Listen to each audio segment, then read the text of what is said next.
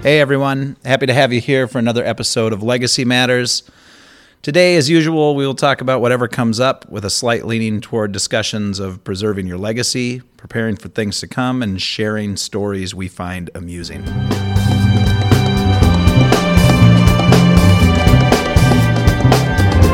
All right, Jim. Okay, here we are. Welcome to Legacy Matters. Yep. Welcome, Thanks- everyone. Thanks. Thanks for tuning in. for tuning in, everybody. Uh, I'll quit giving you a hard time. Over I that. know. I, I've been good about it the last couple of shows, actually. It just makes sense. I can't. love it. So, yeah. no, I love it. Uh, so Sarah is once again. She's uh, finishing up vacation slash wine country slash being sick. So, Yes. So, all of the above right now for Yeah. Anderson. Yep. Poor Sarah. Yep, not feeling so well. But too much wine country. That's what happens. yep. Oh. well. Anyways, here we are. Uh, it is December. It is the week before Christmas. That sounds right to me. Yeah. I won't argue. Yep, it is. I mean, I pulled it together on that one. I barely remember, but yes, it is. Uh, you know, it's nice out today. Weather's, you know, it's classic. It was kind of sunny earlier. Now it's now it well now it's a little bit later in the afternoon, so it's starting to Still become see blue sky out there. yeah blue sky, but it's starting to you know it's four o'clock. Oh, so Oh, it's 420. So the sun went down. It's gone. It's four twenty. You know that all the kids think that. I know what something. 420 means. Right. Okay. I'm young enough. All right. It's, it doesn't actually mean. anyway, it's fine. Whatever. all right. Smoke it, Jim. You got to do it. No, uh, no. no, but what, what 420 actually means in Minnesota this time of year is that you're about four minutes away from it being dark. Yeah. You know, that's Yeah. that's the sad part of uh, 420 And in the it's like afternoon in Alaska. Minnesota. I know. Right. These are short days. Uh-huh. This is when I start to get depressed. Yeah. Well. Well. Today might be might Oh, be a cure for depression sits in front of me. Exactly. so you turn that frown upside down. Ah, the classic, classic. Uh, I'm going to assume this is sort of Norwegian-y stuff here. All right, let's Uh, introduce our guest. We, we are going to, but the uh, classic cure for, for wintertime depression is uh, sitting right in front of us here because we have from Far North Spirits, Michael Swanson on the Hi, show. guys. Hi, Michael. Hello. Thanks for coming in.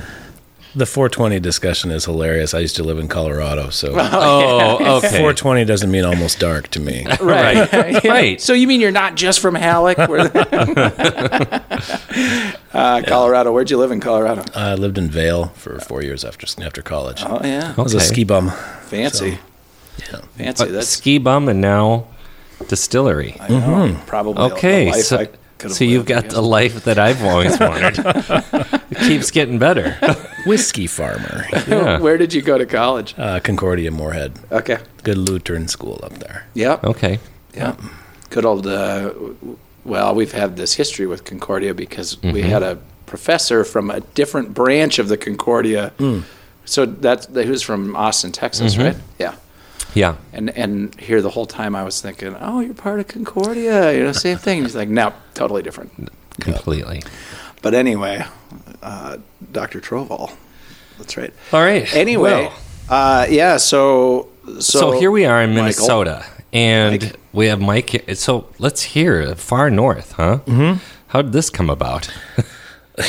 long circuitous route. um, basically, what happened is my wife Sherry and I were living here in St. Paul, and we had decided that we did not really weren't really enjoying what we were doing for a living, and we thought, you know, do we really want to be doing the same thing in 25 years? And the answer was a resounding no. And so then we thought, you know, we need a five year plan and what do we what do we want how do we want to live and that was the, the big question was how do we want to live and we thought we want to live more seasonally we'd like to live more simply 'cause we thought this would be simpler Yeah. um, not so much but um, but we wanted to live more intentionally Yeah. instead of just you know allowing things to happen to us we wanted to live more intentionally and since moving back to minnesota in 2003 we'd been up to my parents farm uh, my family farm to to visit several times a year and after a few years of doing that we decided you know, we kind of like it up here. We didn't expect that. And because when I left after, when I left to go to college, I, I didn't think, I didn't think I'd live in the Midwest again, much less uh, Right. back in Halleck. And uh, we'd been talking about what we wanted to do, and my dad had started to talk about retiring. And farmers will do that for 10 to 15 years and then never do it. They never, Right. they never retire. That my grandfather was in his 80s and he was still driving out to the farm from assisted living to check in and point at things in the shop. And um, and so we thought, well, maybe we should do something with the farm. And we talked about that and buddies of mine from high school had scaled up acreage and you know ran big farms and it's very stressful because you can't control the price and you're dealing with the weather and all that sort of thing and i was in business school at st thomas at the time and i was thinking about wouldn't it be great to make a finished product out of something you grow on the farm and i didn't know what that would be so i was working on an assignment uh, for a class i was taking it was an entrepreneurship class and I was having a little glass of uh, study buddy, you know, Right. while I was thinking about Study this buddy. you know and uh and then i just had one of those facepalm moments where you're just like wait a minute i know what you make out of grain and to this day i've never had an idea that just popped into my head fully formed but this was really close and uh and so i wrote up this mini business plan for a rye whiskey distillery and i turned it in and i thought well that was that was fun to write, but I don't know how realistic this is. I like to drink whiskey. I don't know how to make it. And and so then I turned it in and I thought, well, that was fun, but I thought it's probably as far as this is going to go. And then that evening, I got an email from my professor, um, and she said, "You got to do this." And she said, "This fits you. It's a good. From what I've read, it's good timing. This is a good plan. Sign me up for a case of the first batch." and so I thought, well, shit, I better take this a little more seriously. Right. And so I read and researched for the better part of uh, two years. And then um, we watched this, Sherry and I watched this YouTube video, and it was uh, a guy named Yuli Gegenschatz. And he was this Austrian um, skydiver. And he was flying, he was doing a TED talk about wingsuit flying. And he was flying, there was this video of him flying a wingsuit in the Alps. And it was set to a song from M83. And it was just spectacular. And I had this overwhelming sense of life is way too short to put things on hold. Right? from a from a wingsuit video. Yeah, be- because you're thinking like he's just doing it, and maybe he'll die, or and he's he, doing. and, and he did. He did die? He, did. He died base jumping a few years later. Yeah, Holy you know, one of my uh, one of my camp family kids died in the I think in the Swiss Alps as a wingsuit jumper as well. Well, and His this name was just this was just a stunning video, and it's it's beautiful to watch, and and and I remember thinking, you know, it, it doesn't matter. That guy lived more on that day than most people do in their entire lives, and so, which is one way of looking at it. I look at it like that guy crapped his pants more in one day than I. Than I I look at it like, wow, he's really. Well, I mean, never mind. I mean, he, it just scared it would tear. I'd be. That guy's insane. But, yeah, That is what I'm thinking. yeah. Yeah. But I remember watching that and thinking, yeah, this it's uh, life's too short. You gotta you gotta pull the trigger on this. That is And true. so- I believe that that Yeah, I same do thing too. to be true all Yeah. the time, no Yeah, matter it's what. a dramatic example, but that was really what triggered the whole thing. And so in 2012, I was able to quit my job and start planning the place full time. And we moved up back up to Halleck in 2013 and built the distillery and started distilling in November of that year. And um, away we went. Awesome. Well, I uh, I hate to interrupt us. Yeah. I, am going to make a little break that, that will hardly be noticeable here. Uh, We're, I'm getting some sort of feedback. Yeah, so am on I. Something. Is So it coming from me or? I is it coming think so, but I'll, I'll just we'll be right back. Okay. All right. So so 2013, you started this. Uh, you started building it, or you started distilling. We built it. We broke ground that in like Memorial Day Okay. of 2013, and we got the building built and everything installed by late October, and it was a steel building, so it went up fast. Yeah, yeah. Is it Right, like a and so- pole barn type? It thing? looks like a farm shop. Okay. Yeah. When when Yeah. peo- it's always it's always fun to see people because our our cocktail room is very elegant, modern Scandinavian design, Uh-huh. and when people walk in, it's always interesting. I wish I could see like a, a little talk balloon about what they were expecting when they drove up. sure? Because this 'Cause- is Halleck. Right. Right. And so I I'm not sure what they were picturing. Something in the back of a barn, maybe, or Right. Uh-huh. you never really know. Yeah. Right. And they walk in and they have this look on their face, like, "Oh, this is this, this is nice, This is lovely. I say that not not to poke fun and it's at so Halleck. clean." Yeah. Uh, it's just that that you know we, we were talking a little bit before we started. Um, most people don't know that part of the state well, and, and there are very few reasons to ever find yourself up there unless Yeah, I don't know it very well. it. Yeah. I mean, it's pretty darn. re- It's a. It's remote in the sense that it's a corner of the state that, like, there are no roads that you Mm-hmm. would take to get. I mean, unless you're going to Winnipeg for some reason. And why are pretty you ever much going it. to Winnipeg?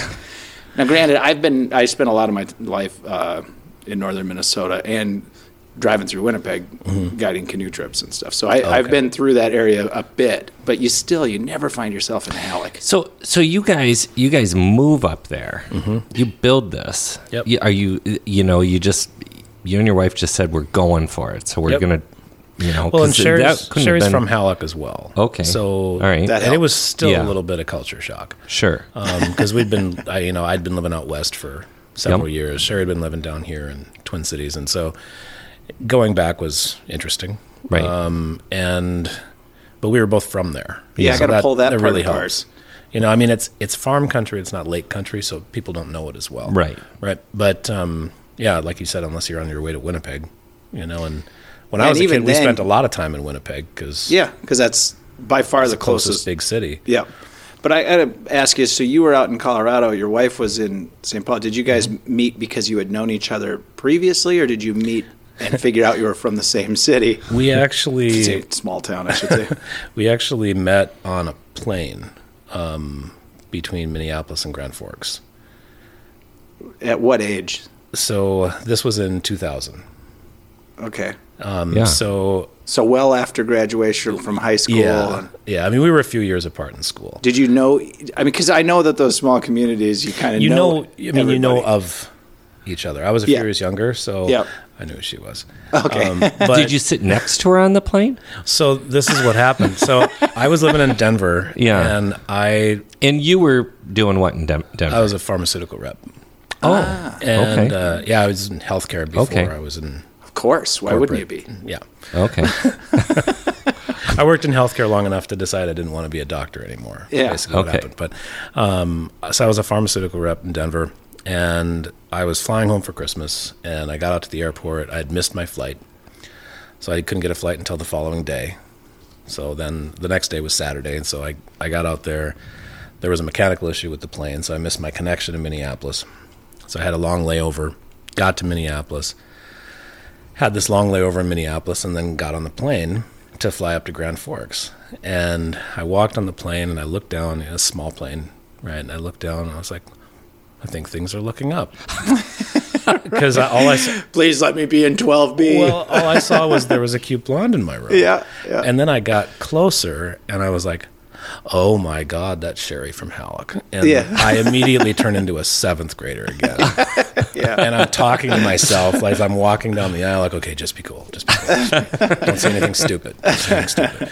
And and she looked up and she kind of recognized me too, and we started talking, and then we had our first date on Christmas Day. Um, so That's funny. yeah, And we were she- we were seated next to each other on that flight. she being a woman and, and much more uh, not not just age wise, but just more mature than you, she was like, "Oh shit, here comes Mike." Probably Right. she's never admitted to that. But this is like this is like You, go know, all you go all gummy and weird, and she's like, "Oh god." oh god, this guy. well, I see a movie in all of this. I mean, this is how now, and and then you guys like decide to. I mean, then it brings it full circle here to what Oh. you're doing. You know, I mean, this is Yeah, it was pretty This is- serendipitous. So Yeah. I mean, but we when we decided to do this to do the, the distillery, I mean we we jumped in Yeah. eyeball deep and You kind of have to in business. you is kind what of I have think, to So I yeah think- you know the case. you really got to commit to it yeah. and uh and yeah that's that was six years ago now so So only six years, and I like. Yeah, you're- that's not very long. You got one of the. I'm just gonna say you got one of the nicer looking bottles on the shelf. thank you Oh my gosh, that's what I was going to say too. I Yeah. mean, the whole uh, you guys when you look at this wh- and also your website, everything, the whole packaging of this is It's is all your beautiful. life, isn't it? Yeah. yeah. no, I've I've I mean, this is really a nice look. looking Take stuff. take a look This guys is- i'm not in charge of aesthetics okay uh, it's beautiful packaging, I got to say, and and including the bottle design itself. Yeah, everything about know? we No. also we have a, a fabulous graphic designer it. Of course, um, slash brand cop and Mm-hmm. we do too, and she's not here right now. yeah Right. her name's jenny stevens and she's here and she's in st paul Okay. and she's fantastic And uh, is she for hire uh, for other people? she's Is a it freelancer freelance, but Yeah. she has blue chip clients and we're one of her small uh, accounts and she uh, i think we're just fun for That's fantastic. she's really got this she's really got a similar design aesthetic Yeah. and so she and sherry connected right away So That's so important. yep so you start so you go up there you're building you know you built the building before you distilled correct so uh, how many batches like h- what's the process of this to find the right to, to find your distinct taste I yeah guess. well and the thing about distilling is it's illegal to practice until you Yeah. have a permit right not- Well, you unless you're can't- Sam in the homebrew. garage yeah you Yeah. can't ho- you I've can been- homebrew you, you, sh- can Mike, make you should wine go on over your to own. his garage. No, don't send people to my garage. But technically, technically, it's illegal to distill at home Yeah. without a permit, right? Yeah.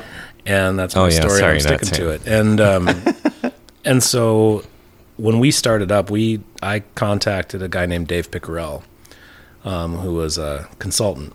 He was uh, 14 years at Maker's Mark before Okay. he became a consultant. So he was a pretty big deal in the whiskey world, and and he. Uh, he consulted on the equipment that we sourced. He consulted on the floor plan and the and he had some preliminary mash bills. And he came up um, that fall in both October and November, and kind of walked walked me through some of the process yeah. of the the milling, the mashing, the fermenting, the distilling, um, and then everything after that has been trial and error, learn as you go. Sometimes that's best. Well, I liken it to learning how to swim by being thrown out of a boat in the middle of the ocean. Yeah. Is kind of what it's like. Yeah. There's a not a not a great likelihood of you surviving that. You either learn how to swim really fast or Yeah. you don't. And uh, but no, he was he was a huge a huge help. Um, and from there, then you're just you're learning by doing, and the quicker the better. Well, we we abandoned uh, kind of our design. Well, we didn't abandon it. We're still doing design build. Okay. But entered for into- residential houses. Yeah. Yeah. Okay. Entered into the tech world two years ago. Same thing for us. Kind of like, well, we might as well just jump right in then. Yeah, You know? just go for it. Yep. yeah. Yeah. Uh, so and you know sometimes I think that's if you're entrepreneurial minded, that's some kind of the only entry. Yeah. Yes. There So- not Well, and I was a bio and chem major in school, Yeah. um, and so that helped. yeah. You've got a lot of skills that. Everything I told my chemistry professors I was never going to need to know, I now have to know. Right. Right. um, and I had done distillations before, and you Mm. know, in chemistry lab, but they this was Concordia, right? You don't Yep. get to distill anything fun. Right. You don't get to ferment anything fun. We made sauerkraut. We didn't make beer, Yeah. and so I hadn't done any of that before, and so it was it was a quick So- learning Well, and you process. learn sterility too. You lear- you learn how to keep. you learn things- technique. Yeah. yeah. Yeah. So what's the process here? So you're, you're distilling this, and then are you, you know, what is it a big batch and you taste it, or are you making little pieces? So I- and- it and, depends like- on what we're making. Like for Yeah. Mm-hmm. whiskey, for example, um, and we're a farm distillery, so the process starts by growing rye and corn. Okay. Right. So we, my dad and I grow the rye and the corn, and then uh, you you mill the grain, um, you grind it up um, before you put it in a, a mash cooker. So the milled grain mixes with hot water, and you make essentially 500 gallons of porridge, for lack of a better word, and that's the mash Yep. right? And so you add some enzymes to thin the viscosity of it because it gets thick. Uh, you bring the temperature down with cooling jackets to the point where you can add yeast. You add yeast, you transfer it to a fermentation vessel. And in the fermentation vessel, it sits for about four days, sometimes five. And what happens is the yeast consume the sugars that are produced during the, the cook. And they the yeast produce essentially CO2 and alcohol Right. and among other flavor compounds, both good and bad. And so during the fermentation, now it's commonly referred to as a wash. Brewers refer to it as wort, I think. They have different Yeah, so- terminology. So brewers would take the wor- wort out uh, immediately after heating. You you leave it with the mash. It I leave all the grain in. it sta- grain stays in for, Yep. for that four or five days. Yep. Okay. So we ferment on the grain, and then it's transferred to the still, and that's 500 gallon big copper vessel uh, with a column on top. And you, you your first pass is you boil off everything that's not water, and then you have a liquid that you take off the still. It's called low wines, and it's about 55 proof or so, and it contains everything that was formed during fermentation: the good, the bad, and the ugly. And then once you have 500 gallons of that, it goes back into the still for what's called a spirit run. And that's when you, you're doing like actual distillation. You're separating compounds by boiling point. And so you've got your lower boiling point compounds that come off first. That's called the heads. And they smell and taste like a nasty green apple solvent. They're not good. Um, every distiller tastes heads once, and then you don't need to again. You just you get a whiff and nope, I know what's there. Um, and then you, but the next thing to come off is the hearts. That's the good stuff. That's the ethanol. That's the flavor compounds you want in whiskey. Um, and that's a large portion of your of your run. And then the last stuff are the that's the higher boiling point compounds called tails. And you include some of those in your run because over time in the barrel they convert to fruit notes, but that's a different issue. sure. And so you have, at the end of a run, you have a certain amount of high proof white whiskey. It's clear Yep. because uh, all the color comes from the barrel. Um, and so you have high proof shine, basically, and it's about 150, 155 proof. You dilute that down with water uh, to barrel proof, which for us is 118.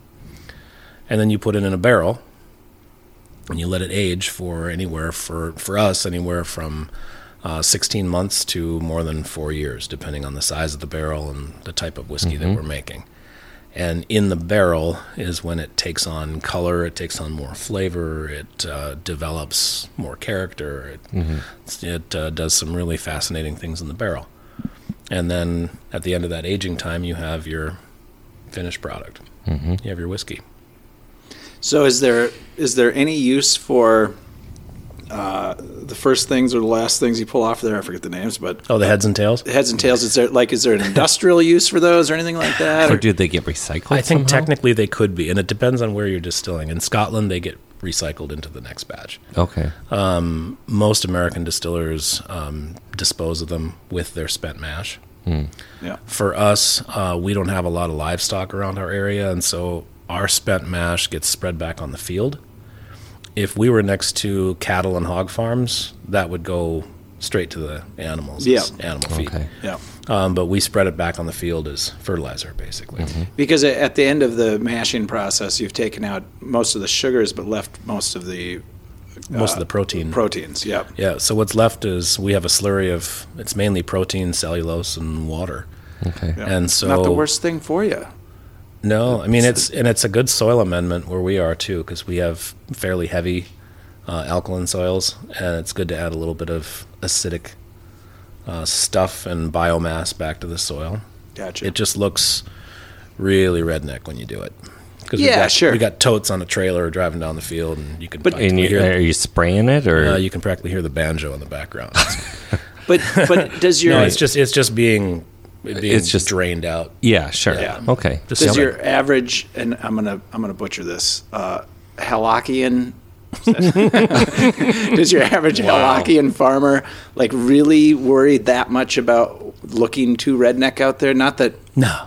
I mean, I, I just would well, assume. you know, it depends on the farmer. You'd be surprised. Yeah, it's not. The, I, I don't mean that in the sense that like all farmers are rednecks, but like n- spreading Yeah. spreading product out on the field, like Yeah. that's you're supposed to do that. Yeah. you know, and it's if it's not that, it's manure. Yeah, so right. like, Right. And so you don't see much of that in our area because hardly anybody has livestock. oh, there's Right. not enough Yeah. manure around. To, No, there really Sure. isn't. I mean, uh, you know, most of the most of the farmers in our area, they're large operations. They're it's crops, and you know, there's some of the guys out there that when they have their stuff out in the field and when they're parking the trucks, they're lining them up. You know, they're Right. Sure. very precise. I mean, don't, they use uh, they use uh, septic sometimes, or used to anyway, right? I mean, I think, Mm-hmm. yeah. So I mean, it's not like you know. For me, it's like, well, that's just what you're supposed to do is spread spread stuff that is beneficial to the Right, soil sure. on the soil. you know? So I- I'm kind of b- going on a side thing, but uh, so you do this in the town. I mean, how's the response from the town been? it's been great. Yeah, It's I been- would it's think been so. absolutely great. I mean, People have been really welcoming. They've been s- they've been so nice about it. Very enthusiastic. Um, there we have regulars at the cocktail room. Yum. Um, every Saturday, and uh, no, people have been very supportive. It's it's not often that somebody comes back and starts a business. right? That's Right. rare. yeah, And you know, the, I think people have really appreciated how rare that is, and they've been just really supportive. I and think the do yeah, you go ahead. do you find? I mean, now I'm thinking, you know, this is a destination too for Mm-hmm. that town. I mean, I'd like to drive up there and, well, and and I check it out. There's you a know? big difference between what you're doing and and again, I'm not going to give some distillers a hard time. Like I, I'm never trying to upset anyone or whatever, but but you're taking it from grain to Yeah. finished product. And Right there. My understanding is that many of the distillers set up with a they they get the grain neutral or whatever it is alcohol from larger providers who Mm-hmm. do all of that part of the work for them Yep. and then they they distill it one more time in their own still and then uh, put it into barrels to make their own product Is that- Yeah, well, there's there's a lot of different ways to to to do this, right? yeah Our first three years, we made all of our own grain neutral spirit in order to make our gin, okay because you need a high proof, like 190 plus proof spirit to distill gin. You want it very clean, and I was making all of it from 100% rye, and I wasn't getting very much whiskey made. And what's common in the industry is for a distiller to buy grain neutral spirit from an ethanol plant, distill their gin, and you know make their gin that way. okay But what's more common with whiskey is that they'll buy finished whiskey from, say, MGP in Indiana, and they'll bottle it as as theirs. oh That's so they don't even run it through a still or Right, Hmm. okay right. It's it's finished when it gets to them, oh or it's barrel proof yeah when it when it gets to them, and they just dilute it. a oh little they bit cut it and- Yeah, they with cut water. it, yeah and that's that's a unfortunately a, a, a an all too common practice. so in that case it's you're you're more or less setting up a, a marketing campaign to, around Yeah. you know someone else's this is you're and is that part of the reason uh, like you've received some national accolades Mm-hmm. and stuff you know it- is that part of the reason you think is because you're you've taken the time to sort of do it from start to finish I think so- it's I think it's a big part of it. yeah i would assume it is Cause, well, because it gives us a lot of control over raw materials, so you have a unique flavor. yep If you're bottling the same stuff that Bullet or you know or High West or something like that is, that's all coming from MGP. And so if you're bottling the same stuff, there's only so much you can tell people about it. right It's there's gonna only, taste the only so same. many different flavorants you can put in Right. to make it slightly different right than the others exactly right and so and so that definitely helps and it gives us a, a unique flavor but the rye that we grow uh, turns out has a very unique flavor profile of course it does for that variety yeah. and uh, it's a variety called ac hazlitt and it um, I, s- I picked it out um, based on its agronomic characteristics Mm-hmm. and so it was really winter hardy and it you know it, it grows really well where we are Yeah. Would it pick And- up different, different, uh, different flavor profile from your soil too? Like, i'm not sure like water might in a, you know, Yeah. just through mineralization. I'm not exactly sure. That's probably the next study. I've been I've been studying different varieties of rye, and you know to see if there's flavor differences between just based on a different variety. Yep. But what we haven't done yet is the study where we grow the same variety in two different places and see if there's a difference there. Right. I, I mean, I would just assume that that nutrient levels or alkaline, you know, acidic levels, something might, Mm-hmm. Yeah. Mm-hmm. iron content, something might make it taste a little different. growing in Absolutely. one- Yeah. You know, It's it's certainly possible. Yeah. So you maybe help me write the next grant. I doubt it. Yeah. that sounds like you're already well on your way. Folks are, are working there right now. So right now I have uh, I have four employees at the distillery um, with production, Yep. and that's oh, that's the winter crew. Okay. I have we scale up production in the wintertime. Um, you scale up. Yeah, Okay. and a couple of reasons. One, there's more of a there's additional help during the winter because I hire local a couple local farmers Yep. uh, who help me, and you know they've got some time between December and April. Sure. The other reason is um, during the wintertime, all that heat that the equipment produces isn't waste heat. And so you're Mm-hmm. Right. heating the building with what you're doing on the still and the cooker and all that. Okay. During Yeah. the summertime, we back off a little bit, but Sure. still got to get it done. Yeah, that makes sense. I mean, there's an does. efficiency to you're going to have to produce Yeah. the heat anyway. You might as Right. well use it. There's a breweries, uh, you know, there's a lot of people are putting thought into into those aspects of Mm-hmm. it, both from a an environmental and just a cost savings. Yeah. you know, Sure. We're, we're doing this. Why shouldn't we do it in Yeah. a way that's beneficial? Yeah, there's a there's a sustainability aspect to it, but it Yeah. it just makes uh, economic sense as well. I love it. Well, you too. We have uh, we've managed to blast through. I would say It went Yeah. really fast. A, uh, a f- a whole half hour here. Let's take Okay. a short break. Okay. and we'll come back to it. All right. All right.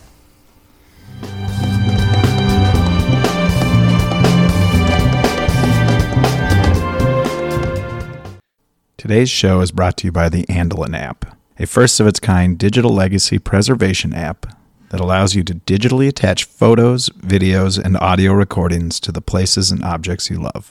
Imagine hearing your grandmother's voice telling the stories of your family heirlooms. Preserve your memories, prepare for the future, and share with those you love. Andelin, available in the App Store and Google Play. Visit andelin.app for more information. Need some help with a construction project? Looking for thoughtful design and honest answers about what is possible and what is not? Kinetic Design Build is a full service boutique remodeler servicing residential and commercial clients in the Twin Cities. Design and build with purpose. Visit kineticdesignbuild.com to request a consultation. Packing for a trip? Let Pack Simply give you a little help by delivering travel safe products directly to your door in an airport security safe pouch. Unbelievably easy and surprisingly simple. Make your life easier. Visit packsimply.com. Interested in art? James Holmberg is both an artist and an art consultant. His strong connections in the Minnesota art world give him a unique perspective on the talented pool of artists from our region. Let James guide you to an original work that will come alive in your home. Visit jamesholmberg.com to find out more. All right. Do you want to go on a wilderness adventure with me, Sam? Or maybe you know a group of kids who could benefit from an extended break from their electronics. Or maybe you just need a break from those kids. Visit earthedfound.org for more information about how to get started. For information about becoming a sponsor of Legacy Matters, please visit legacymatterspodcast.com.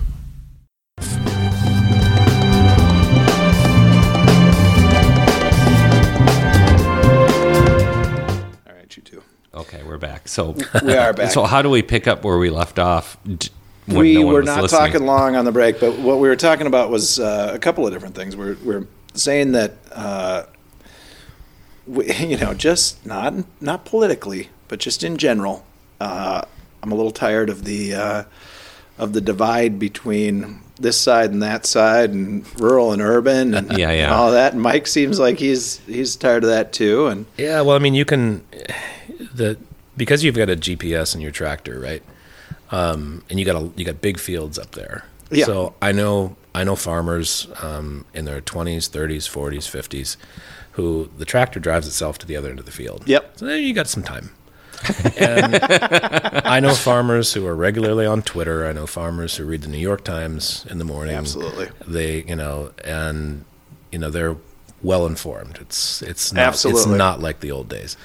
And so there's more connectivity there than what there used to be and I think there's there's just not this this divide is not fiction, I think.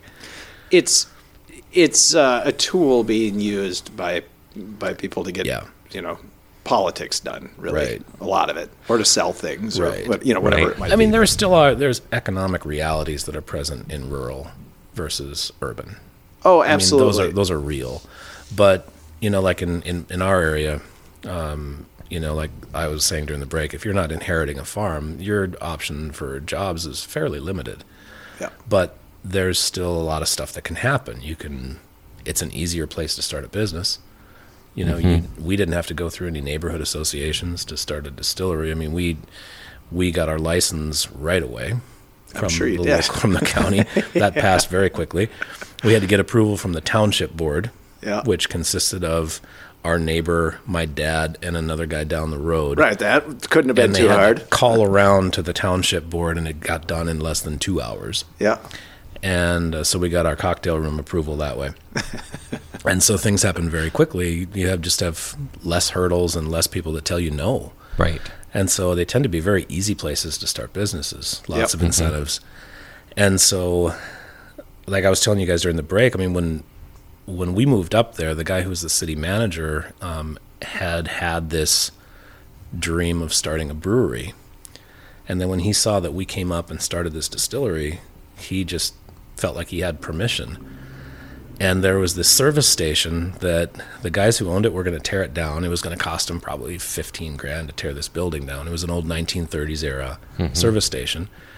And there was a big hole in the roof and it needed work. Yeah. Right. And they were like, well, we can't really use it for anything. And it, you know, it's kind of an eyesore and blah, blah, blah. And so the guy who was the city manager said, Well, just hang on, hear me out. What if you sell that to me for a small amount? I'll take it over, fix it up. I'm going to turn it into a brewery. yep And the guy said, Great, how's about 100 bucks? yeah So he bought the building for 100 bucks Yeah. and fixed it up, did most of the work himself. Luckily, he was really handy. Yeah. And they had a brewery up and running in less than two years. And now they're they're doing really, really well. They make great Is it a- beer. is it a brew pub or a brewery It's a brewery, and they have a, a tap tap, room. room. tap It's room. called What's Rev- it's called Revelation Ale Works, okay and uh, they make fantastic beer. yeah the it was the brothers that started it and they both really knew their stuff in terms of brewing and they just now they're, they're one of their biggest problems initially was they couldn't make enough beer yeah um, they were selling out um, they they have taps all over the place they just have a canning line now and so they've they've been doing really really well It's funny. There's there's I so love many of them that. that are doing really well. Yeah, the next the little vision I have is uh, w- places like Halleck need, and it, maybe they already have it, but fiber optic and you know just yeah just really. Well, I was thinking screaming of a fast place internet. to stay, spend the night, you Mm-hmm. know, because if I come up there, I mean, you know, a couple well, hours there's an airbnb in. now above the It- coffee it- yeah, house and that's what it- that there's was a my coffee que- house Okay, and all she's right, doing ethiopian and kenyan pour over and lattes and it's So there's Fantastic. an Airbnb up there Yep. type thing. Okay, But I want to so take one of those little buildings and make it into so that, so that if a kid who understands tech but lives up there Mm-hmm. can do work for us remotely and wants to live up there, like Mm-hmm. you know, not everybody needs to or nor wants to come and live in the city, but here's the jobs, right? Right. But there's got to be a way to Yeah. work well, and if, remotely. you, and if you live along uh, Highway 75, you have access to fiber optic. okay, If you live several miles away from 75 Mm-hmm. Not out running on the it up. farm, now you're looking at line of sight kind of. Uh, Yeah. And that's not satellite, but I forget what it's called. yeah, Uh, but it's not as not as fast. Yeah. But you know you can still get a lot done. still pretty fast. Yeah. Yeah. Yeah. so, it's not bad. so Mike, how was it to find people to carry your product here in the cities? Like, wh- what did that kind of look like for you That guys? was a, a big surprise. It, Yeah. Because well, because because it happened so fast. yeah, we were when we launched we were the we we launched our product the same week as Norseman, Okay. so we were tied for the 2nd Mm-hmm. uh, distillery. The first was Panther in Osakis, and then we launched our gin the same week Norseman launched their vodka, and we did a tasting at South Lindale, and we sold every bit of gin we had in a couple of hours. It was crazy. Our That's distributor cool. was just laughing; he couldn't believe Right. it and um, and so when we started, we were the only Minnesota craft gin on the shelf. And then a month later, Vicra launched up Yeah. in Duluth, and then we started gaining some critical mass because after that it was Du Nord, and then now it was a thing, and we were being written about, and ourselves and Vicra and Du Nord were all husband and wife teams, and so there was some press, and it just rolled from there That's and awesome. so it was a great launch. And that was at the end of 2013 in 2014. And by August of 2014, we had gotten a call from a distributor in New York who had seen our bottles on a design blog and asked us if we wanted Of course. to sell You them and your to New fancy York. bottles. And so we were like, is this a trick question or what? you know, we hadn't even thought about New York, you know, and, um, and then we had distributors come to us. Yeah, and that's. Uh, I mean, you have to be able to distribute enough. It- You know, it's it's one of those things where people talk about. You know, when are we going to reach saturation of these things? And I, I, who knows? Because they were talking about that years ago with breweries, and it doesn't seem to have happened. Yeah, there was a. I think there was a plateau for a while, and then it went up again. Uh-huh. The, the number of breweries. So Yeah, and, and to be fair, not everybody who opened a brewery was making all that great a beer, Mm-hmm. you know. So uh, eventually, and and just like any other business, uh, maybe they aren't that good at business, you know. Mm-hmm. Maybe they're not. ma- Maybe they're making fine stuff, but they don't understand some of the rest of the aspects Yeah. of business. So Well, and there were some craft spirits that started. Some some distillers were making really good stuff. Not all of them were. yeah, Some of them were making beautiful stuff that the likes of which hadn't been seen since prior to Prohibition. Family recipes, traditional liqueurs. I mean, Danfork here in in the Twin Cities. you probably know a lot Uh, is- more about this than we do. he's making fantastic artisan like spirits that are you know unless you're from germany you don't really even know about sure. and he's it's just beautiful stuff and you see the revival of things like that that's wonderful Who is this again? damfork Damn fork. damfork, Um, Damfork. and his name's rolf Okay, he used to work for ecolab as well so I'm gonna have to look it up. there's an ecolab there's an ecolab pipeline to distilling of Of course, there is. Uh, Well, these bottles, you know, the whole packaging, and I know we've talked about this, but was there some? Is this the first attempt, or did you guys look at a couple other different designs? Well, we spent a lot of time. We were working on the design um, in. We started working on the design in August of 2012. Okay, So well before we even had a building, right. before we ever had a distributor, um, we were working on the Mm-hmm. On what the the, design. image is, what the end product looks and the like. first thing that Jenny had us do was um, was mood boards Mm-hmm. of the personalities of the spirits, Yeah. and the stories behind them, right? because most of our, I mean, this is, you know, you have Rockner and this is Bodlin Mm-hmm. uh, bourbon, but our gin is named Solvay. Okay, Our other gin is named Gustav. Um, we had our, we went through our branding strategy, but what we wanted was, we wanted each of the products to have its own personality Mm-hmm. with some distinguishing family characteristics, basically. It's called a house of brands approach. Okay. And, um, we wanted each to, to be a standalone but readily identifiable as coming from Far North Spirits. Mm-hmm. And so they each have a little story about the name, where it came from, what it means, is etc. that sto- is that story on the bottle, sort of? Or Um, is it Bodolin is named after a valley in Norway, okay? the foot of a glacier. Rockner is actually named after a cousin of mine in Norway, and he spells his name R A G N A R, yeah. but they're from a little further west of Oslo, and so they s- they pronounce it Rockner. Okay, And I didn't want anybody calling my whiskey Ragnar, so Right. I spelled it phonetically, also so that the Minnesota Vikings wouldn't sue me, because Rockner is a their mascot okay. and it's No. trademarked. You don't So- want to get sued. No, no. we're all we're all friends here, so I didn't want to get want- didn't want to offend them. So Uh, so I found I- it's uh, and I lived for a while in in Germany, but it's Dampfwerk. I get it. I Mm-hmm. get it. Um, cool. Yeah. Not to not to look at other people's stuff, but this looks really good too. I love that we've Oh, it's got great. these. Yeah, I love that we've got these opportunities for people to build these businesses. Mm. You want, as craft distillers, you want other craft distillers making really good stuff absolutely. because you want the reputation for craft distilled products to be positive. Yep. And so I think it's fantastic. Yeah. Well, that's uh, changing. I would say we're making nice stuff here in Minnesota. yeah. uh, And I think anytime, you know, obviously, anytime you're going to, in these industries, some people are going to make it and some people aren't. That's Mm-hmm. just the way it works. Yeah. And uh, Well, and there's already two of us who are growing our own grain. Um, There's Rock Filter down in Spring Grove, Minnesota. okay, so they're the, we're only the other two, one. We're the two farm distilleries. Okay. We're at opposite corners of the state. Yep. As extreme opposite as you can get. 'cause Right. Spring Grove is right down on the Iowa border. Um, and Christian's making, you know, he grows his own, he specializes in corn. Okay. Because he's more in corn country. But uh, yeah, he grows his own grain and he makes great stuff. So we might do some collaborative. Which one's that? Now I got to look whiskeys. that one up. Rock filter. Rock filter. Here I am advertising for I everybody. know. no, it's good. Well, it's actually, good. I want to ask you, Mike. Like, how would you describe the taste as far as some of your, you know, like the whiskey and the rye? Like, is it is it really smooth, or does it Yeah, have a little what- bit of a?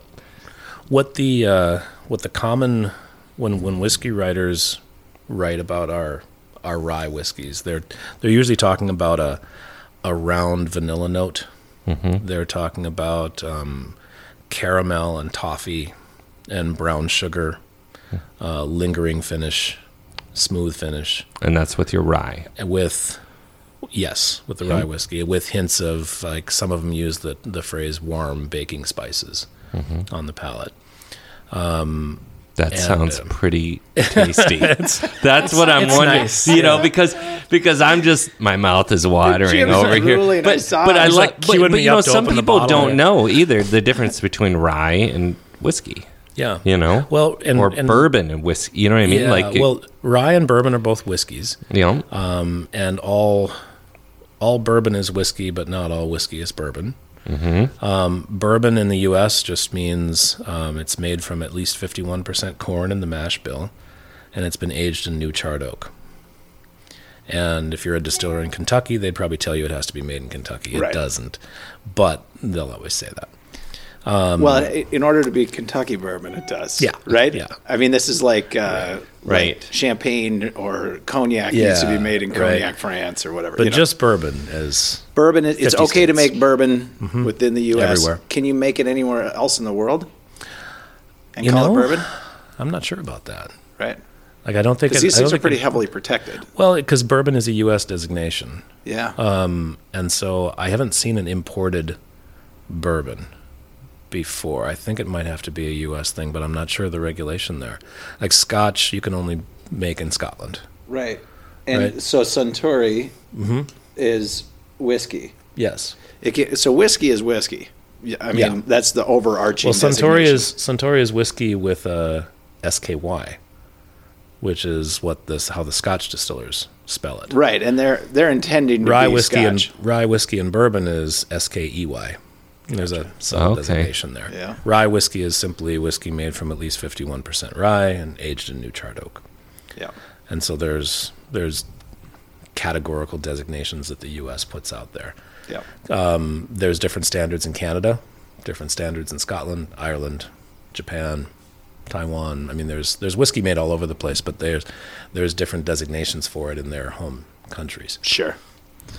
Yeah, and it gets a little sticky. all right. So that's uh, describe the whiskey now part of the tape.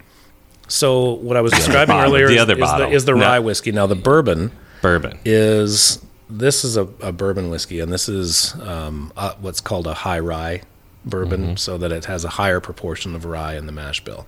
It's still a majority corn, and that's what designates it as bourbon is just the proportion of corn. So it's sixty percent corn, thirty percent rye, ten percent malt barley, and the flavors here are more. I would say there's a there's a sweetness um, to it that is more um, I would say lends more towards caramel. Um, but there's a There's still some toffee there, but there's a there's a corn sweetness that's kind of its own thing that bourbon drinkers will always recognize. Um, that's I think primarily the difference between the two. You still get some of the the finish notes from the from the rye and the mash bill, um, but um, yeah, that's primarily the difference there. Yeah. There, there we go. And what's the, Learning. what's the other bottle now that you have here? This little one. Yeah. So this is this is part of our research project. We call it Okay. we're calling this our seed vault series, and this is the crop research study that I did um, that I'm going to be publishing very soon.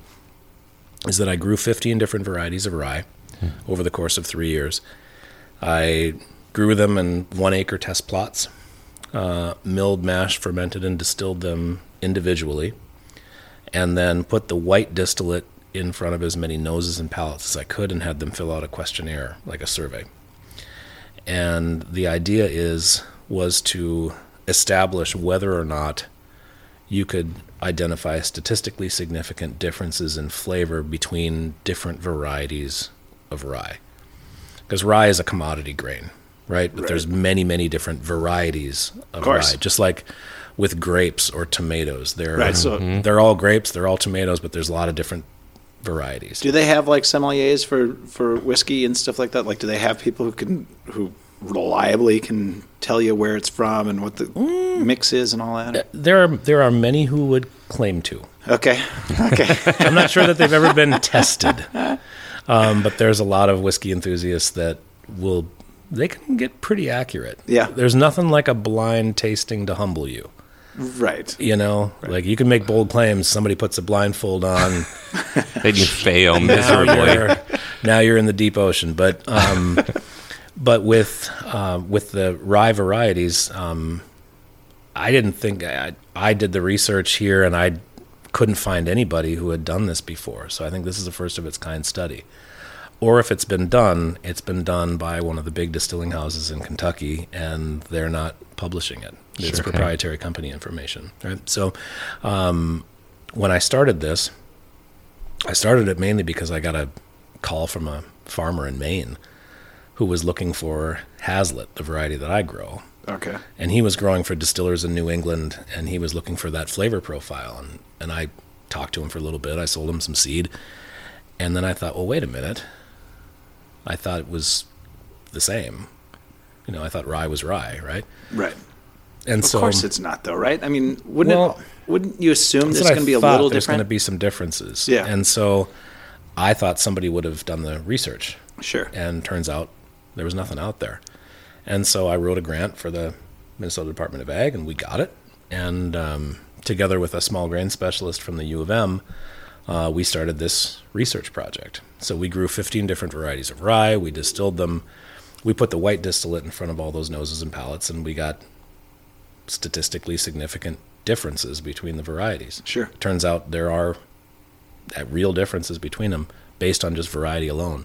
Yeah. So when we did that, we took our excess distillate and put it in barrels. Thinking, my thinking was is that okay, we saw subtle differences in the white distillate, Yeah. but when you put it in a barrel, that's probably going to erase the differences, and you're going to get a similar tasting whiskey out of these barrels, just because of the massive contribution that barrel aging gives you Sure. to whiskey. Um, and then we cracked a few open and threw that hypothesis out the window Because now they're different. because now they're, i- if anything, the barrel amplified Wow. the differences between them. The one I brought you guys here is, and this is called Oakland. It's an, a variety from Oklahoma. Uh, I think back in the, it was launched back in the 80s, I think. So it's an older variety and uh, didn't grow very well up in our area because it was bred in Oklahoma. It's for, Yeah. it's for there. Yeah. But when we distilled it, the white distillate wasn't very popular. It didn't score very well. Um, didn't taste very good, I didn't think. We put it in a barrel and we opened the barrel. And I had had a couple assistant distillers that we opened it, we tasted it, and we were like, who the hell put scotch in this barrel? And somehow during that time in the barrel, it morphed into this really interesting whiskey that is kind of reminiscent of like a uh, Highland, Speyside, you know, lightly favorites. lightly peated Scotch. Yeah. Yep. And so it was it just turned into this really interesting thing and every single one of the varieties had very distinct personality coming out of the barrel that we didn't see coming. We thought they they would all like- taste the same. Are they like children at that point to you, where you- where you're like, even though, even though you're not the prettiest child I've got, I still love you. I can't help but love each and every one of you. people have people ask me that you know about we got this you know portfolio of you know rye vodka we've got two different styles of gin we've got four different expressions of rye whiskey we've got a bourbon we've got three different rums Yep. because Jesus. You got to make rum. well Do you, have, do you why make it not? with sugar beets? N- no and you, you can't that's Didn't the- someone make someone made a beet rum well they, they've you Hmm. can you can make or beet vodka? Actually, yeah that's a whole different deal yeah. vodka you can make from beet sugar Okay, rum's got to be made from sugar cane. rum has to be made from sugar cane Yeah. per federal regs Gotcha. Yeah. and so I make mine from turbinado and demerara sugar. sure. Um, my last corporate job with Ecolab had me in the Caribbean and Central America quite a bit. Yeah. So I learned a lot about rum, and I found that I liked rums from Guyana and Trinidad. Oh yeah. And that's demerara rum, and so that's my rums are like an homage to that, basically. It doesn't fit with our field to glass story at all, but I was like, well, there's a field somewhere. yeah, but I was like, well, you know, we've got a we've got a distillery now, and I like rum, so screw it, I'm gonna make rum. Why not? So I do. So I make a spiced rum, an aged rum, and a white rum. So it gives me a second use for my rye barrels. I can age rum. I in don't my think I barrels. realized just how expansive this whole, you know, what you, what you guys are really doing up there. Yeah, You know? yeah, it's quite a bit of stuff. I mean, Yeah. And so we, you know, we make all these different things, and then people ask me what's my favorite, and it's kind of Right. like saying, well, who's your favorite kid? Yeah. Well, he has one. But you, His favorite kid. but you kind of have a favorite kid. yeah, you do. And so, and for me, it's this It's that guy, It's yeah. this. Okay, we, won't. We won't. Just like in my family, no one actually knows. I don't ever. I don't ever let. Them, I don't ever let you them. say it all the tell them time. that, You yeah. tell I them- don't you ever tell everybody. No, I who don't your ever favorite kid tell is. the two boys that their little sister is by far my favorite. I don't. I don't let them know that. That would be cruel. Don't you think they know at this oh point? no, they would never guess. Their therapist. They don't even care right now. no, no. They're like, whatever, She's Dad. their favorite too. no, I really like I like what the Sauterne cask did with Mm-hmm. this rye whiskey. So this was aged in new charred oak barrels from Avon, Minnesota. All my barrels come from Minnesota, by the way. Okay. Uh, Avon and Park Rapids. Avon Ah. is the barrel mill. Park Rapids is Black Swan. And that's a coopery or Yep, whatever. that's they're a called? cooperage. Cooperage. Yep. And uh, so we still have cooperages here. Yeah. Yeah. Yeah. And and they're cutting the lumber in Minnesota and making it out of You know, Minnesota. Describe some what of the, that is. Some of the barrels from from Black Swan actually are marked with an MN, and that means the trees came from Minnesota. okay. And they're both cooperages make beautiful barrels. They sell them all over the cro- all across the country, and they're world class. Okay, so Cooperage is, is a place. that- Cooperage is a barrel maker. yeah, right. So if you know anybody with the last name Cooper, oh, sure. um, that was a trade name. And so somebody in their family made barrels at some point. So Bauer is farmer, and, and- no, it is. Yeah. uh, and uh, what are the other ones? There's M- Miller. You know, there's Mm-hmm. other things that this this was your livelihood. Therefore, that became your last name. Right. Yeah. Cool. Yeah, just like Roger the Shrubber. But um, but anyway, the the the Cooper's Cooperage is where they make the barrels, and they ha- it's a whole art form in and of itself, where they bend the staves, they assemble the barrels, they toast the inside, they char the inside. They, I mean, it's it's Mm-hmm. Yeah, it's fantastic. an old world technology. It's really, very but old Not school. not much has changed. No, in it really how they hasn't. Have to. Well, be. that's interesting, though. Like, that's how the color comes, too. Mm-hmm. yeah. You know? I mean, that's. And you know, when you put your as a distiller, I mean, it's kind of humbling to see how much impact your Cooper has on the way your whiskey tastes. right. You know, because I That's mean, an important distinction to make. but when you grow up on a farm, you're kind of used to that. Like you put a seed in the ground and hope it rains. You put your whiskey in a barrel and you hope your Cooper was on the on the ball that day. right. And um, and I'm just really glad that we have Coopers here in Minnesota because you get great barrels from not that far away. Yep. It works well. Yep, and having a, a good one, I'm sure that that the quality of the cooperage has something to do with the quality of the end product. Yeah. in a way that Right. It does. Yeah, and I, and not everybody drinking whiskey is going to think of that. So, I mean, really, that's sort of controlling your product line from start to finish. You're, Yep. you're growing on your land. Yeah. You're uh, selecting different grains that you want to try and, and checking the quality of that, and then you're able to source barrels from someone. Yeah. Who doesn't You know, assume? and then it's the conditions of aging too. Like if um if you were to fill 12 barrels off of my still and put them in 12 different places in the country, you'd have 12 different whiskeys. Right. because the ambient conditions the barrels are breathing when they're aging and so the ambient conditions really make an impact on what happens with that whiskey So, and and can you just build, like, I, you know, I assume you have kind of a climate controlled warehouse where these things. No. nope Uh, my my aging room isn't isn't insulated and it's not heated Okay, so they're they're cold in the winter. they're cold in the winter they're hot in the summer Okay. and that doesn't um, doesn't affect it. Mm, it actually adds to the depth of Does it? character Okay, because the barrels expand and contract with temperature sure. um, which gives you more interaction between whiskey and wood. Mm-hmm. But we also see, I mean, we have a really extreme climate up there. And so we'll see a 130 degree difference between January and August. Yeah. In March, we sometimes will see a 50 degree difference in less than 24 hours. Right. Yeah. And, but also we have changes in humidity. We go anywhere from 30% up to 80 plus. And the change in humidity changes the composition of the stuff that's evaporating off. That's called course. angel share. And so all that variability means that you have a very good balance to your angel share.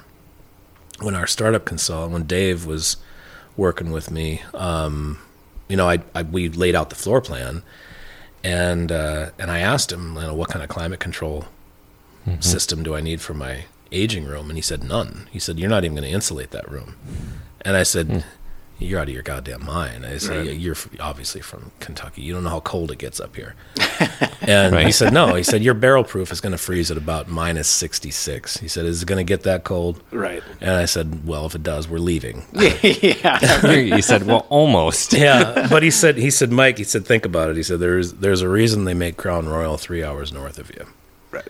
He said, it's a good place to age rye whiskey. Sure. So turns out the godforsaken climate is good for something. Yeah. So it's Yeah. a good cold place to age cold whiskey. climate works. D- I read something years ago about uh, kind of cheating the process by by using sound waves, sort of sonic. Hmm. yeah, aging. somebody's always working on something. Yeah, um, you guys don't have anyone uh, singing to your barrels. or No, anything no. like that. I've thought about playing them music. You know, you get pretty attached to them. You Well, know, it's but- like the plants in the house. You know, they, Right. they do better if you sing to them. yeah, yeah. Evidently, there's something with uh, sonic With sound aging- waves sonic Yeah. going aging. through the I know, barrel. I know distillers who legit play. They have a sound system in their barrel room, and they play.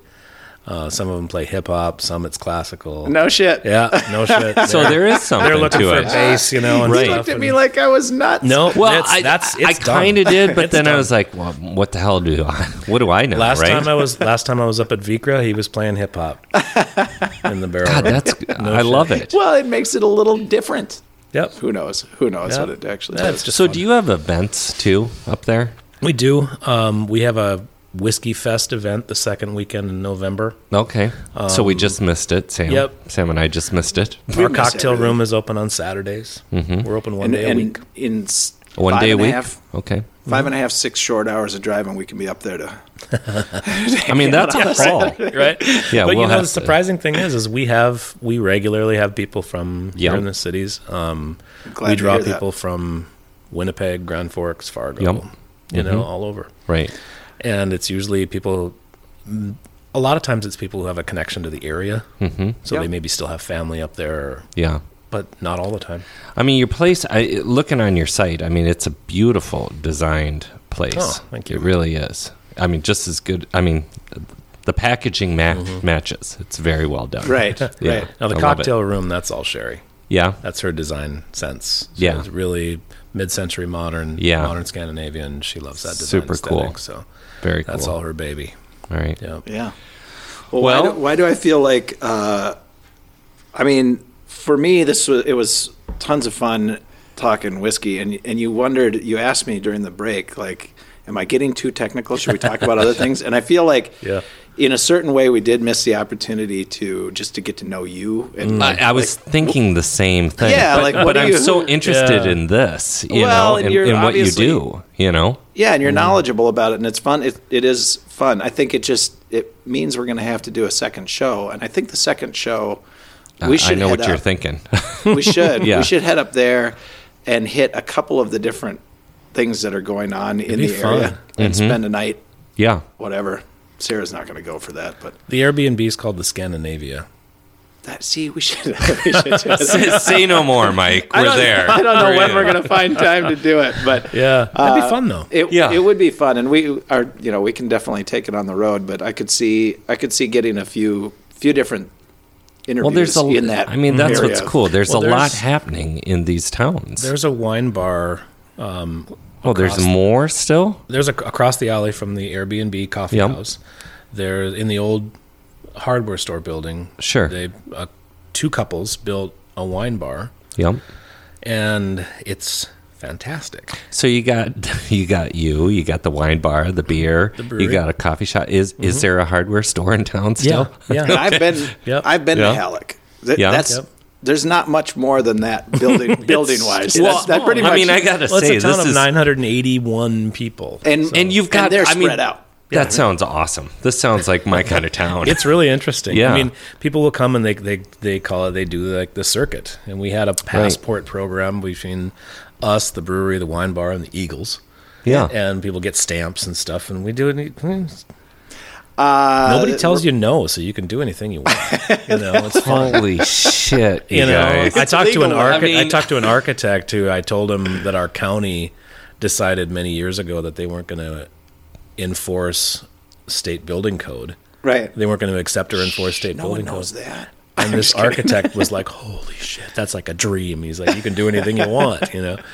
Um, but no, the, so the wine bar, they got in con. They wanted to do this, and they got in contact with a wine importer here in Minneapolis, who is married to a girl from Strandquist, which is just down the road, Okay. fifty nine, tiny little town, of course. And he's a francophile, and he lived in France, and he worked at a vineyard in France, and he really knows his stuff. And so, I kid you not, the, their wine list. It's the best wine list between Mi- Winnipeg and Minneapolis. I'm not kidding. And course they it get is. they get all their cheese from Redhead Creamery in southern Minnesota. Okay. And they so they have cheese boards and this great wine list, and it's it's fabulous. I Yeah, love Minnesota. we're coming up. I love Minnesota. It's a great Seriously, spot, what yeah. a great state. Yeah. and I and I love to hear about uh, these small communities. I mean, I was there 25, 30 years ago, Okay. roughly. That's a long time That's ago. right. It's somewhere between twenty five and thirty years ago, and it was a it was a very economically depressed, nearly nearly collapsed looking community at that time. There were farmers, Yep. and there was enough enough around to sort of support the fact that people lived there, but but business wise in the downtown area, Mm-hmm. it, it was that it was dead. Yep. So to see them coming back is really something Yeah. that we, we It's need our great. rural communities, and it just means we have to find different uses for those spaces. Yeah. Well, and we have we have um, you know larger towns, small cities um, to the south of us, and you know I've talked to like the CEO of DigiKey, and he talks about Thief River Falls, and it's ten times the size, and he's like, "What the hell are you guys doing?" He's like, "We don't have any of that stuff in Thief River. What are you guys doing up there?" Right. And we're like, well, Uh, yeah. Hey, "Maybe we'll tell you. Maybe we won't." You know? Maybe it's our little secret. Um, all right. So before we uh, before we call it a show, uh, what where can people find your Products. Your, your products. How do they So- learn about you? and if So- there's anything else. On Yeah. our website, farnorthspirits.com, there is a purchase page. Okay. and you can see uh, you know you can you can just plug your location into a map and it'll tell you the closest places around you that carry our products Yep. the metro is pretty well represented I'm Uh, sure. we're in most places here um, Certix is a big customer of ours um, you know you got Haskell's total all the Yeah. and a, a- a hundred great small shops as well. I know that it's in my little store, McDonald's liquor in France South 44. Minneapolis. Mm-hmm. I believe you're France over there 44, too. Yep. excellent customer. France 44, South Lindale, the little wine shop in St. Anthony, Awesome. Solovino in St. Paul. We're all over the place. Yep. Um, and uh, uh, you can get a, a Rockner Manhattan at Manny's. Okay. The the Manny's Manhattan is made with Rockner. I Nice. used to work for eh? Parasole. It's a it's a nice it's a tiny little Manhattan. It's only eight ounces. Um, yeah. you can get a you can get a Manhattan as big as your head, um, along with your car battery size steak. Right. Yep. Yep. So uh, so yeah, that's just a an example of where we are. So Awesome. Great. and if you're in New York, Chicago, D.C., Atlanta, Denver, San Francisco, you can These are find other us there, markets too, you're in. along with Wisconsin. Awesome. So oh, they cool. let you in in Wisconsin. Oh, Scani too. We're in this, yeah. Okay. Scani pops up everywhere. I'm trying to figure out the quickest way to make fun of Wisconsin. yeah, I don't know. I'll, I can't. I can't right now. Remember, I split my time between here Yep. and Madison, Yep. so I love Wisconsin. But man, Madison's if I could, great. I- If I could have got a little dig in there, I would have. But Yeah. I, you know, like something along the lines of, "You mean they drink fancy stuff there?" And Yep. and so every bit of liquor that you send over to Wisconsin is being made into an old fashioned, I assume, as well, because that's the, Probably. yeah, That's Right. the only thing Yeah. they drink there. No, I went to college with a I had a college buddy of mine from Ellsworth, and he's a great guy except on game day. yeah, yeah. Packers fans will turn on you. I know. I, They all do. I lived over in Wisconsin. They, They get all turn on violently you. angry with you. oh, if the they Vikings turn are into winning. different people when the pack is playing. Yeah, Yep. totally.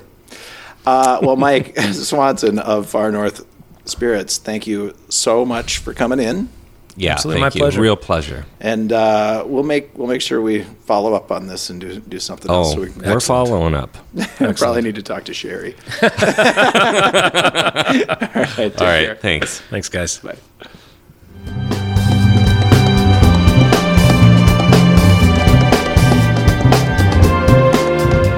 All right, everyone. Thanks for listening. We love comments and feedback, so go ahead and let us have it.